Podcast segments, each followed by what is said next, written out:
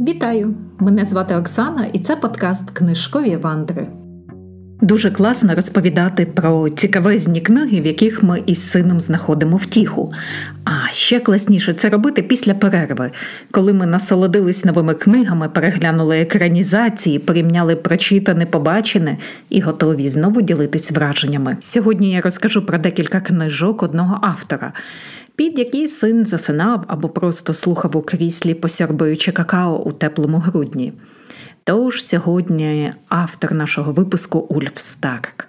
Якщо ви про нього ще нічого не чули, то я вам заздрю. А зараз передаю слово своєму співведучому. Вітаю, мене звати Іван. Ви слухаєте подкаст Книжкові вандри. Ви діти можете читати Ульфа Старка. Це дуже класні книжки. Там є взагалі-то гарні малюнки. Обов'язково маєте читати Ульфа Старка. Там дідусі підтримують в витівках, наприклад, у цупити вишні Нільсон. Оце любив в дитинстві він. Цупити вистав вишні у Густавсона. Цупити їх, цупити. Оце неї витівка. Отака. Ульф Старк ще одна книжка. Маленька книжка про любов. Хтось захока... закохався в дівчину, потім хотів їй поставити, ну, хотів їй підкинути якось таємний папірчик з поділенням цифр. Також він татовий портрет поставив біля маминого, бо він поставив маминого портрет, щоб татові не було сумно на портреті. Отак він думає. Тому що тато пішов на війну, розумієте? ж? Тільки забереться той ідіот з чорними вусиками, який розпочав війну. Вони там, знаєте що? Коли вони там змагалися за кращу і найвищу оцінку. Хто отримає яку найвищу оцінку?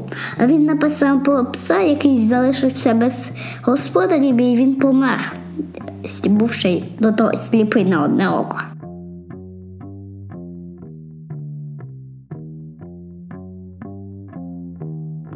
Ульф Старк народився у 1944 році, коли Астрід Ліндгрен вже опублікувала свою історію про Пепі Довгопанчоху, але ще не почала писати про Карлсона.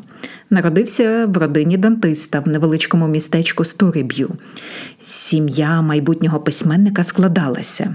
Цитата пухкенька, сміхотлива мама, худий, меланхолійний тато. У мене був справжній старший брат і сестричка, яка стала ангелом і повнісінько друзів, приятелів, з якими можна було бігати, досліджувати природу, осягати життя. Дивно те, що дуже багато джерел вказує на те, що в Ульфа Старка дуже рано померла мама. Це твердження є неправильним. Мама і хлопчик проводили не тільки багато часу, але й мама брала активну участь у навчанні, вихованні сина і пішла з життя, коли письменнику виповнилось неповних 47 років. Можливо, ця дивна вигадка з'явилась на тлі того, що Старк неймовірно щиро вмів писати про дітей, які живуть з бабусями і дідусями, глибоко відчував дитячу натуру і міг розповісти про все, що хвилювало і бентежило будь-яку дитину. І це так просто зрозуміти, і ніхто не міг краще так зрозуміти в його книгах дітей, як дідусі і бабусі. Ледве навчившись читати, хлопчик годинами пропадав у величезній батьковій бібліотеці в якій були зібрані не тільки праці, що допомагали батькові у роботі, тобто професійна література, але й велика колекція атласів, медичних довідників, детективи і непогана добірка класичної літератури. Бачучи таку любов до читання, родичі почали дарувати Ульфу книги. І видавати маленькому Ульфу кишенькові гроші на власну бібліотеку, і незабаром у майбутнього письменника була своя невеличка книжкова шафа. Особливо малюк любив, коли мама, а в сім'ї більше всіх читала саме вона, садила його на коліна і вголос читала казки. Цю традицію письменник згодом перенесе і в свою сім'ю, кажучи, що безліч книжок, почутих ним у дитинстві, він читав своїм дітям і сподівається, що діти прочитають їх своїм онукам. В одному інтерв'ю він згадує, що кожного літа, коли вони відправлялися на дачу так скажемо, на острів, де в них був літній будиночок. В них там було. Чотири книги. Він каже п'ять, але п'яту він ніколи в жодному інтерв'ю не міг назвати. І каже, кожного літа він ці книги перечитував. Цікаво, що це були за книги. Готові почути? Будете дуже здивовані. Тож слухайте. По-перше, це була Біблія, Біблія його бабусі. Вона була товста і з ілюстраціями відомого художника французького Гюстава Доре. Це були такі гравюри чорнобілі. А ще була дитяча книжка, яка називалася Синій равлик, і він її читав з такою швидкістю, як равлик повзає. Ще третя книга він вважає, що її би в сучасній Швеції заборонили. Це була казка про чоловіка, в якого було три сина: один жовтий, другий чорний, третій червоний. Четвертою книгою був старий етимологічний словник, який він читав, розглядав. Там було дуже багато малюноків, жуків, комашок. І ці книги він кожного літа перечитував, і вони йому ніколи не набридали. Він їх міг читати годинами, розглядати годинами. І впродовж багатьох років таке було у нього літнє чтиво на острові у літньому будиночку. Перша наша рекомендація це книга Чи вмієш ти свистати Юганно. Ця книга, здається, була першою книгою, яку перекладачка Галина Кирпа переклала на українську мову. Ніхто її в той момент не хотів брати у друк, і невеликий фрагмент цієї повісті з'явився в газеті Наша віра в розділі для дітей, який називався Стежинка. І ця книга, скажімо так, за спогадами і інтерв'ю Ульфа Старка є однією з найулюбленіших його е, повістей. Чому? Тому що, як стверджує сам автор, назва дуже романтична, тримає інтригу і не розкриває суті усієї, про що ця книжка. Здається, що це щось буде таке романтичне про кохання, а насправді геть ні. Це не так. Тож наша перша рекомендація це невелика повість, чи вмієш ти свистати Юганно. Як стверджував Ульф Старк в багаточисленних інтерв'ю, що саме ця невелика повість є його улюбленою повістю. Можливо, через те, що дуже складно за назвою книги передбачити, про що саме ця книга. Здається, це щось таке романтичне, поетичне, про можливо про дружбу хлопчика та дівчинку, але ні. Книга про двох хлопчаків Ульфа і Беру, яким сім років.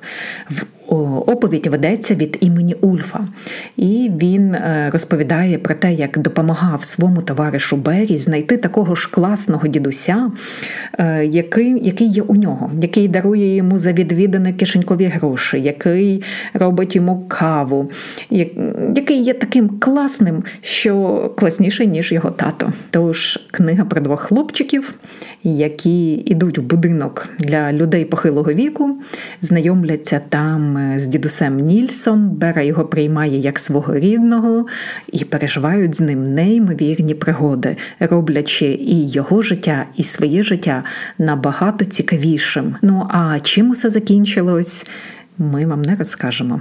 Читайте.